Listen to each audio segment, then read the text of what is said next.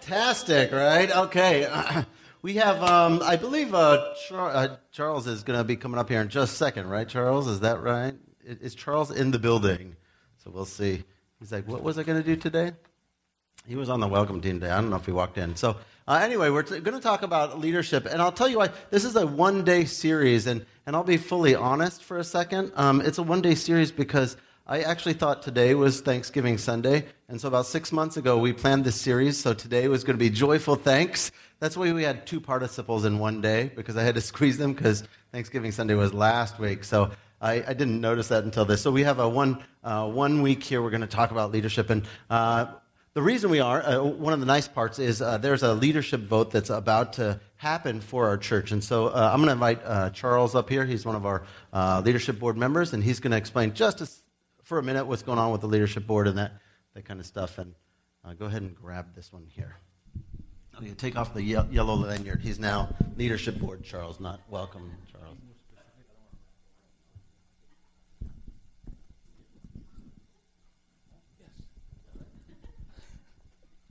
Good morning, everybody. I have to switch modes and switch hats. So I was in the welcoming mode, and now I think I'm in the back in the leadership mode. And to uh, kind of condense it and streamline, I, I forgive me if I tend to ramble, but uh, that's sign of if I'm not really gathered in my thoughts. So um, we're going to talk about, the, I guess, the shift in the new leadership board. I know you guys uh, prayerfully submitted a couple of names, um, several names that we, uh, as a leadership board, um, prayed over, and uh, we were, I think, in the came. Uh, is there any other LBs up here that can uh, come up with me and assist me in uh, streamlining, focusing? I guess there's not. So it's okay if I ramble, then. If I, it's okay if I, if I kind of tangent and drift off. But anyway, um, the the two nominees that we have, uh, the LBs have um, collectively agreed. I think I see Drew up there, down there. I think I just come up here. um, it would be uh, Brian and uh, Rena. So Youngjin and Brian, those are the two that we would like to present um, as an LB to the congregation to prayerfully, uh, I guess, uh, um, pray for them. And uh, we have done the, I guess, um, the I don't I like I don't like to say interview process, but more of uh, interview on both sides. I, I guess it, it would be uh, more so they give a they get an insight on the the evolution of how the LB has the process have have uh, um, changed, so to speak, in the growing period as we were developing and, and building the, the bylaws and, and all the different, uh, um, I guess, uh, foundation of uh, Jericho Road Church. And now it's more vision casting and more guiding um, in that sense. And, and this is more for Brian and uh, Youngjin to, I guess, uh, um, prayerfully on their part, uh, um, consider during the next few weeks as we um, do the transition from the um, current. I think we have two that will be stepping down, myself and Peter, I believe, and there will be two coming up. So, um, with that, we just wanted to present to you guys, uh, prayerfully consider them uh, in your prayers the next few weeks, and uh, kind of give you guys an insight of what the development and where the two stages are at. I believe. Drew, yes, thumbs up. oh, I also Drew is. is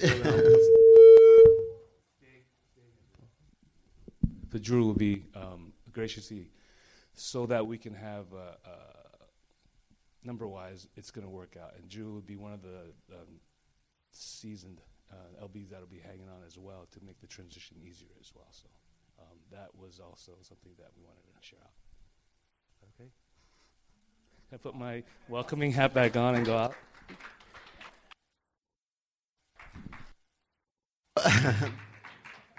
Surprise. Guess he'd forgotten about that one, huh? Hate to call you out there, Charles.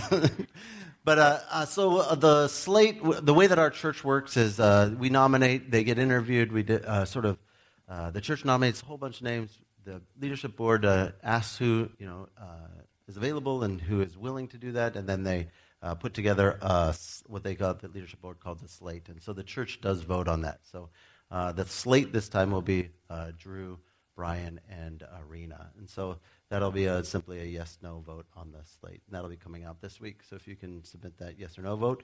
If you have any questions, we want to give you an opportunity to just talk to them before if you had any issues or thoughts that you wanted to share with them. And so just so you know that that's coming up as you're voting. I think it's uh, important to talk about the leadership board. Like uh, today's topic is leadership. We'll get to a little bit of it a little bit later. Oh, I want to start church. You know what? I love you guys. This is gonna be my, thing, my new thing. I love you. And I want to I wanna not forget to tell you how much I love you guys. And uh, the beard is going away in five days. And so uh, if you're, yeah, boo, yeah, right. So if you're a guy, uh, go get your testicles checked and go get your prostate checked, okay, guys? That's what we're doing the beard thing for. And uh, if you're a man and you're having any issues that are internal that you think you're supposed to stuff down those feelings, that's actually not a good thing. It's okay to go get help and to find healing and, uh, and help and restoration through other people. Don't try to fight any battle alone. You're not alone. Uh, God loves you and people love you. And so uh, encourage your men friends to go ahead and talk about their emotions occasionally. And they don't always have to, but occasionally is fine. And, and seeking professional help is fantastic. We go to the doctor when we don't feel well, and it's okay to go to uh, someone to help us when we don't feel well internally.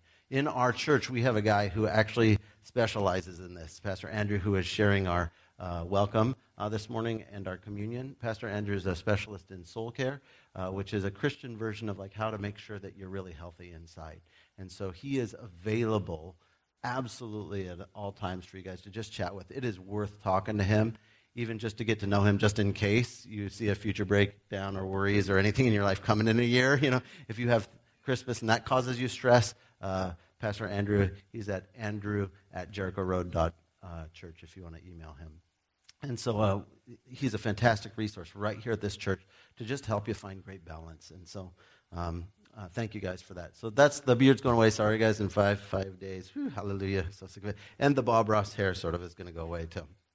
Uh, so, but anyway, uh, talking about leadership, our leadership board, I wanted to mention it. Uh, a lot of changes have happened over the leadership board in some time. Our leadership board is responsible for the big picture of the church. Before, the leadership board used to do all sorts of different things. They don't do any of those different things anymore. I'm going to tell you what they do. Big picture of the church is what they do. They are to this church as a rudder is to the ship, they, they guide it. That's it. One of the major responsibilities is to define where we are going as a church. Where are we going to be in five years, 10 years, and 20 years? To shape the long term vision of the church, the dreams, and the goals of Jericho Road.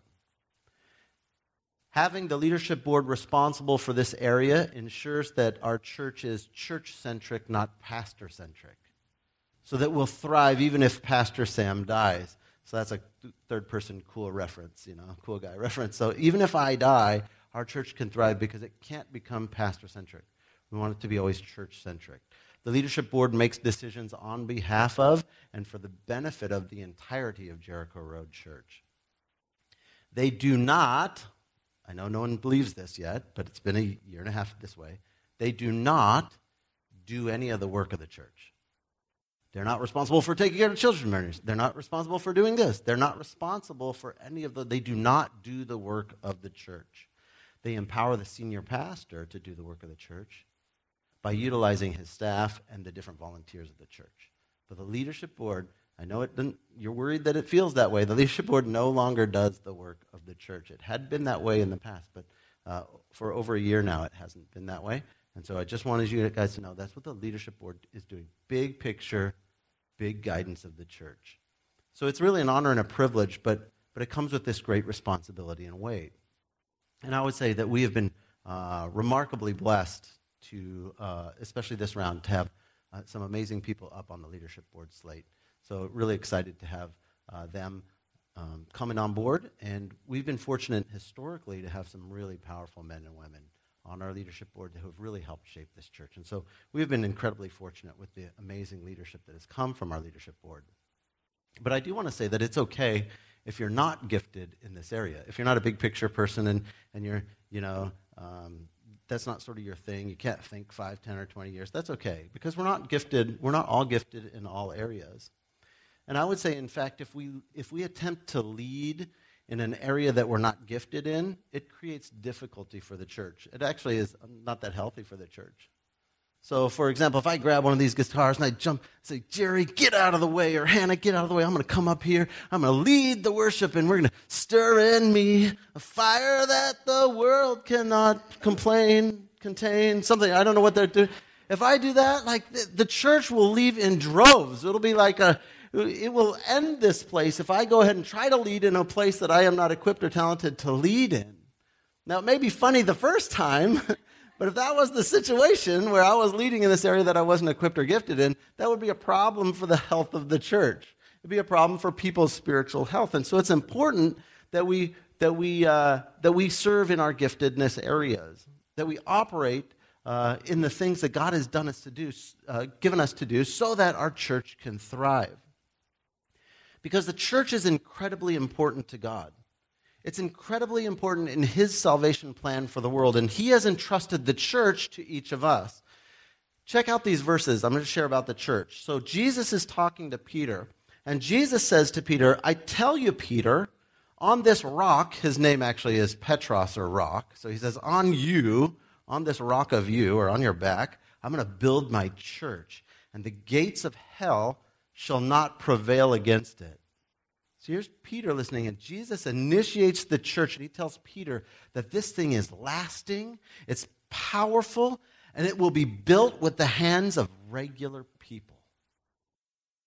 Peter isn't, he's not Peter, ah, he's Peter, eh.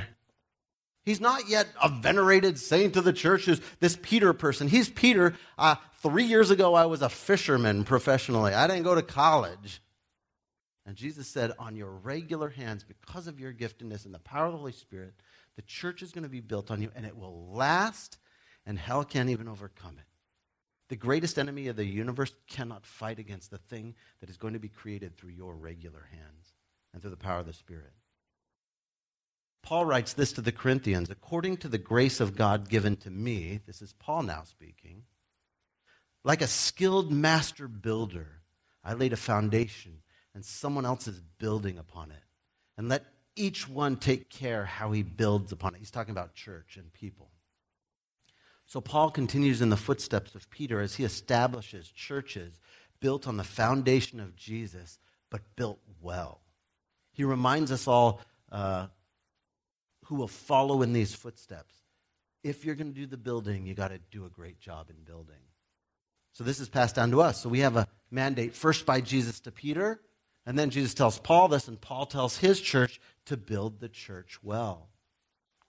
And then we see this passage, uh, again from Paul to the church in Ephesus. He writes, uh, and, and, Jesus, uh, that's the He, Jesus, He gave the apostles, the prophets, the evangelists, and the shepherds and teachers, He gave them in order to equip the saints for the work of ministry, for building up the body of Christ or the church. So, our final idea in this thread about the church is that, that God calls people with different gifts and different abilities to help build his church, whether they're prophets, evangelists, teachers, or whatever. See, God's desire is for the equipping of all people so that the church will be strong and so that it will do what it's designed to do love God and love other people. So, my goal as your pastor is to equip every one of you so that we together can become the best possible version of Jericho Road Church. See, I believe that God has tasked human beings, frail, what the heck am I doing kind of human beings, to build this magnificent thing called His church. And He has called me here at this local church, Jericho Road Church, to build you so that you do the church. It's not the pastor doing all of the church, it's the pastor equipping the people who are at the church to do the church. See, the church's strength isn't in the pastor, the church's strength is in the people and their ability to do the ministry and the work that God has called us to do. The really, really interesting part about this verse about evangelists, teachers, prophets, that sort of stuff, is that it doesn't allow it to be me only leading. It can't be just Sam Tomsick or Pastor Sam leading this effort. We need praise leaders to lead praise, and we need children's leaders to, to lead children, and we need leadership more members to, to lead in our long term vision. And we need service leaders to help with the communion and the offering. and the details of the church. See, each of us must lead in church in the way that God has gifted us to lead. It isn't even a negotiable. The question is how and what you will lead, not if you will lead. Because God is calling every single one of us to lead in our giftedness. That's God's desire for leadership in the church in general and this church at Jericho Road as well. But additionally, I would say that God calls every one of us to leadership in our lives. So our leadership extends beyond the church into our day to day. Now, there's millions of books, memes, blogs, TED Talks, like on leadership and leadership principles. And most of them, I would say, have some measure of truth, and there's a great uh, measure of value in listening to those kind of things. And I would not presume to be able to say, like, here, let me tell you about all things leadership principles in the Bible. I don't have the time to say all the leadership principles in the Bibles, nor would I be able to say authoritatively, I know every leadership principle. In, a, in addition to the, the Bible, there's wisdom that gives us leadership principles. And so I'm not going to attempt to say all of those kind of things, nor would I even attempt to say, like, here's the top five leadership principles in the Bible, according to God, because I don't, I don't know if there's a way to enumerate the top sort of five like that. And I wouldn't presume to know all that stuff. But I would rather, however, like to touch on two leadership ideas that as your pastor, like I think that you need to hear this morning. So this is two leadership principles that every single person who's God allowed to be here, you came through the door, you're not here by accident. Now some of our friends might not be here, but that was because they weren't ready to hear this today. But you are here, so you are ready to hear what God wants to say. And so here's God's word to you this morning. And I think that you're here on purpose and for a reason. And so I would ask, would you open up your heart to the possibility that God wants to say something to you? And I just want to highlight two leadership principles that I see in the Bible, especially in light of we're talking about leadership and leadership board this morning. So here they are. Be a priest and be great. That's the two principles I want to highlight from the word. So in Christianity, we have this, this principle called the priesthood of all believers. So here's the thought progression. We're going to look at a couple of verses here. It starts in 1 Timothy, where the Bible tells us that there is one God, and there is now one mediator between God and men. That's the man, Christ Jesus, who gave himself as a ransom for all, which is the testimony given at the proper time. So the context of this is in the Old Testament, people couldn't go to God. They weren't allowed to talk to God. Well, they could try, but they, they didn't talk to God. They weren't allowed to offer offerings to God or sacrifices to God. They couldn't do it without a priest. In fact, sometimes people tried to do it and they got in trouble by God for not going through the priest. So, in the time of, of the Jewish time, only way to get to God was through a mediator, a human person, a priest. But then Jesus comes and he changes all that. In this verse, we see it. He says, No longer do you need a human mediator Rather, you have Jesus Christ who died on the cross and then offered unfettered, unaccompanied access to God. And so through Jesus, the entire system is changed. Before, everybody had to funnel through a human mediator, the priest. Jesus comes and dies on the cross and says, I'm your eternal priest. You can come right to God, every single one of you, without someone else intervening or mediating on your behalf. So, with Jesus as our mediator, we don't need additional human help to draw near to God. Okay, track with me here. In Hebrews, it says, Since we have this kind of great high priest who's passed through the heavens, that's Jesus, the Son of God, let's hold fast to our confession. And then let us, each of the humans who are receiving this, uh, believers, then with confidence, let us draw near to the throne of grace that we may receive mercy and find grace to help in time of need. And so through Jesus, we could actually walk up to God and we can seek His grace and His help ourselves. What once was the job of the priest now falls into the hands of the believer. See, before the priest was the one who went to God with needs and petition for help. Now the Bible says with Jesus, it's no longer a priest who does that, but all who know him as their Lord and Savior. To be quite clear, Peter clarifies it in Peter. He says, uh, As you come to him, Jesus, who was a living stone rejected by man, but in the sight of God, he was chosen and was precious. You guys, you Christians, you yourselves like living stones, are being built up as a spiritual house to be a holy priesthood, to offer spiritual sacrifices acceptable to God through Jesus Christ. And so God is calling every single person to be part of this holy priesthood. And as a priest, our goal is to help lead people who are around us who don't know God, or maybe people who are really far from God. Our job is to lead them toward God. That's it. That's our, our job is try to get to people, introduce them to God.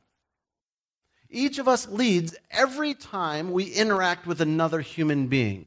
And it always, always either leads them toward God or away from God.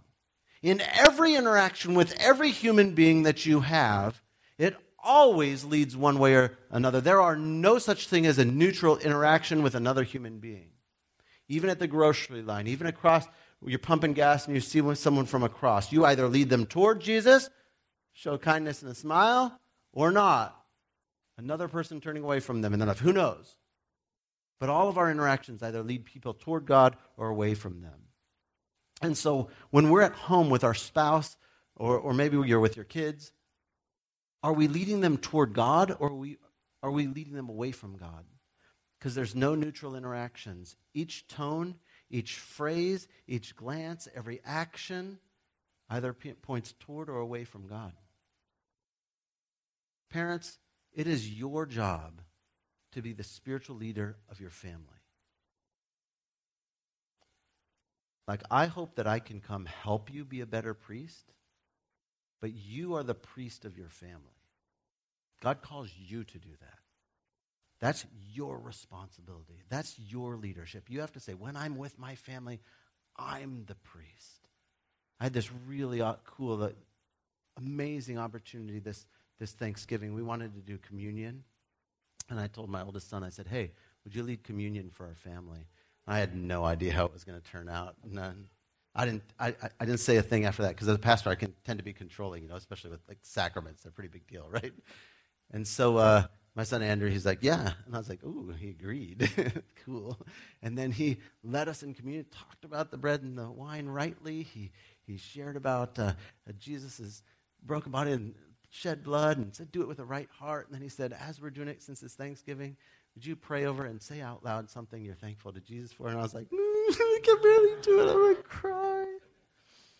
So good. I'm the priest of my family, but guess what? My adult son, he's the priest of the family too. Isn't that fantastic? God calls every one of you. You're listening right now. You're not exempt. Unless your mind can't comprehend or you're asleep, then I can't hold you accountable for that. But if you're listening and you hear that, God says you are the priest in your family. If you have no, you've got to have some sort of family. If not, then go make some family. Like, or make a family friend or something, or get a dog, and then you're the priest of the dog. That's fine too. Like, you are the priest of your family. Do you hear me? It's your responsibility, not mine. I'm not popping up on Thanksgiving, coming to your house like, it's communion time. You know, like, oh my gosh, right? Like, that's unacceptable for me to walk in and like, like that big Kool Aid guy and break through your wall, right? Like communion, like I'll lead your family. That's not how it works. You're the priest in your family. Whenever you're at home, some of you guys are at school, whether you're in high school or college. We got our high school group here with us today. You're at school. Guess what? You're the priest on campus. Each time you play sports or, or you do your homework or you pass someone in the halls or you go by the lockers or you're chatting with your friends, you're going to either lead them toward Jesus or away from Jesus. Look, I'm not on your campus, and with my Bob Ross haircut, and if I show up there, there's going to be a lockdown, an alert. They're going to call the cops. But I can't show up on your campus, and I don't want to show up on your campus because I'm not the priest on your campus. Guess who's the priest on your campus? You are. I'm not showing up there, but you're going to show up there, and you're the priest on your campus. God is calling each of you as believers to be the priest on your campus to lead people toward Him, to live out your testimony of faith in Him in front of all your friends and your teachers. You're the priest of your teachers, you're the priest of your friends. And if you're sitting here, you don't get to sidestep and say, Whoa, that was for someone else. Like, whoa. I know you're tempted to, right? You're tempted to say, like, oh, I'm just going to do my thing because I'm, I'm this or this. No, it's not. If you understand what I'm saying, God is saying it to you. You came here on purpose today, or your parents forced you. Uh, you are hearing what God wants to say to you. You will either respond, yes, God, or you'll respond, no, God, but you're going to respond one of the two. And God is saying, I want you to be priest on your campus. Some of you guys, you got jobs, right? Some people have jobs here. Guess what? You're the on site priest. That's it. At your workplace, you are, you're it. Don't wait for someone else. Like, I hope there's a better Christian. There's not. You're it, right?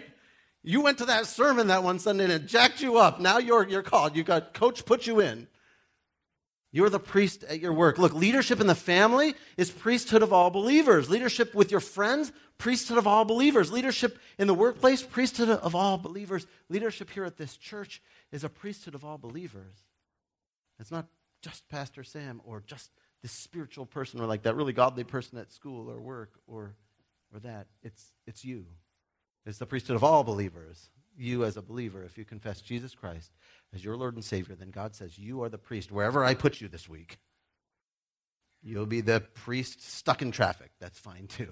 Someone next to you, they sorely need a wave and a high, and a, a full fingered, not a one fingered wave and high. That is a fantastic place to be a priest, right? To roll down your window. They are going to roll it down and say, God loves you, brother. Woo! And they're going to be like, What the heck just happened? You roll up your window and keep going. They just got blindsided by God. Boom. Why not? If someone's going to shoot them on the, you know, why not give them the gospel on the, you know, it's free freeways, right? No problem. It's not illegal to do that. So, as we go about our priestly duties, though, God tells us to do something. He tells us to be great at it. Now, this is sometimes not heard in church that God wants you to be great. So, our first leadership principle was that you are a priest.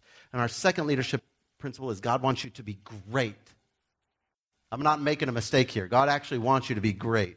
Greatness comes when we lovingly serve people. Look how Jesus says it. Jesus calls his folks together and he says to them, Look, you know that there's other kind of rulers in this world, like uh, the, the rulers over the people who aren't Christians. What they do is they, they act like they're in charge of everybody. They lord it over them. That means like they tell them what to do. Once I get in charge, I flex that power. I say, You do this, you do this, you do what I tell you to do. He says they lord it over them and they're high officials. They exercise authority over people. So you go get my coffee, go do this, go do this. But not so with you. Instead, whoever wants to become great among you must be your servant. And whoever wants to be first must be the slave. So just as the Son of Man, he's talking about himself, Jesus Christ, just as the Son of Man didn't come to, to be served, but to serve, and to give his life as a ransom for many. So Jesus makes an assumption that's easily lost here. He assumes that it is good and right to want to be great. Jesus wants you to be great. He doesn't admonish this desire, rather, he explains how to do it. He doesn't say, no, no, no, don't try to be great, you guys. He says, yes, try to be great, and here's what greatness looks like. Greatness in all areas, including leadership, or especially in leadership, is found when we, we put our own desires second and we serve people, when we care about them more than we care about ourselves. Leadership is an others first. Jesus models it for us, and then he asks us to do it. And it happens even if nobody notices. See, leadership and putting other people first happens even if no one notices because God always notices. People may not give you a raise or they may not give you any praise if you put their needs first. They may not even know that it happened. But God always notices, and God is counting, and He's looking for greatness.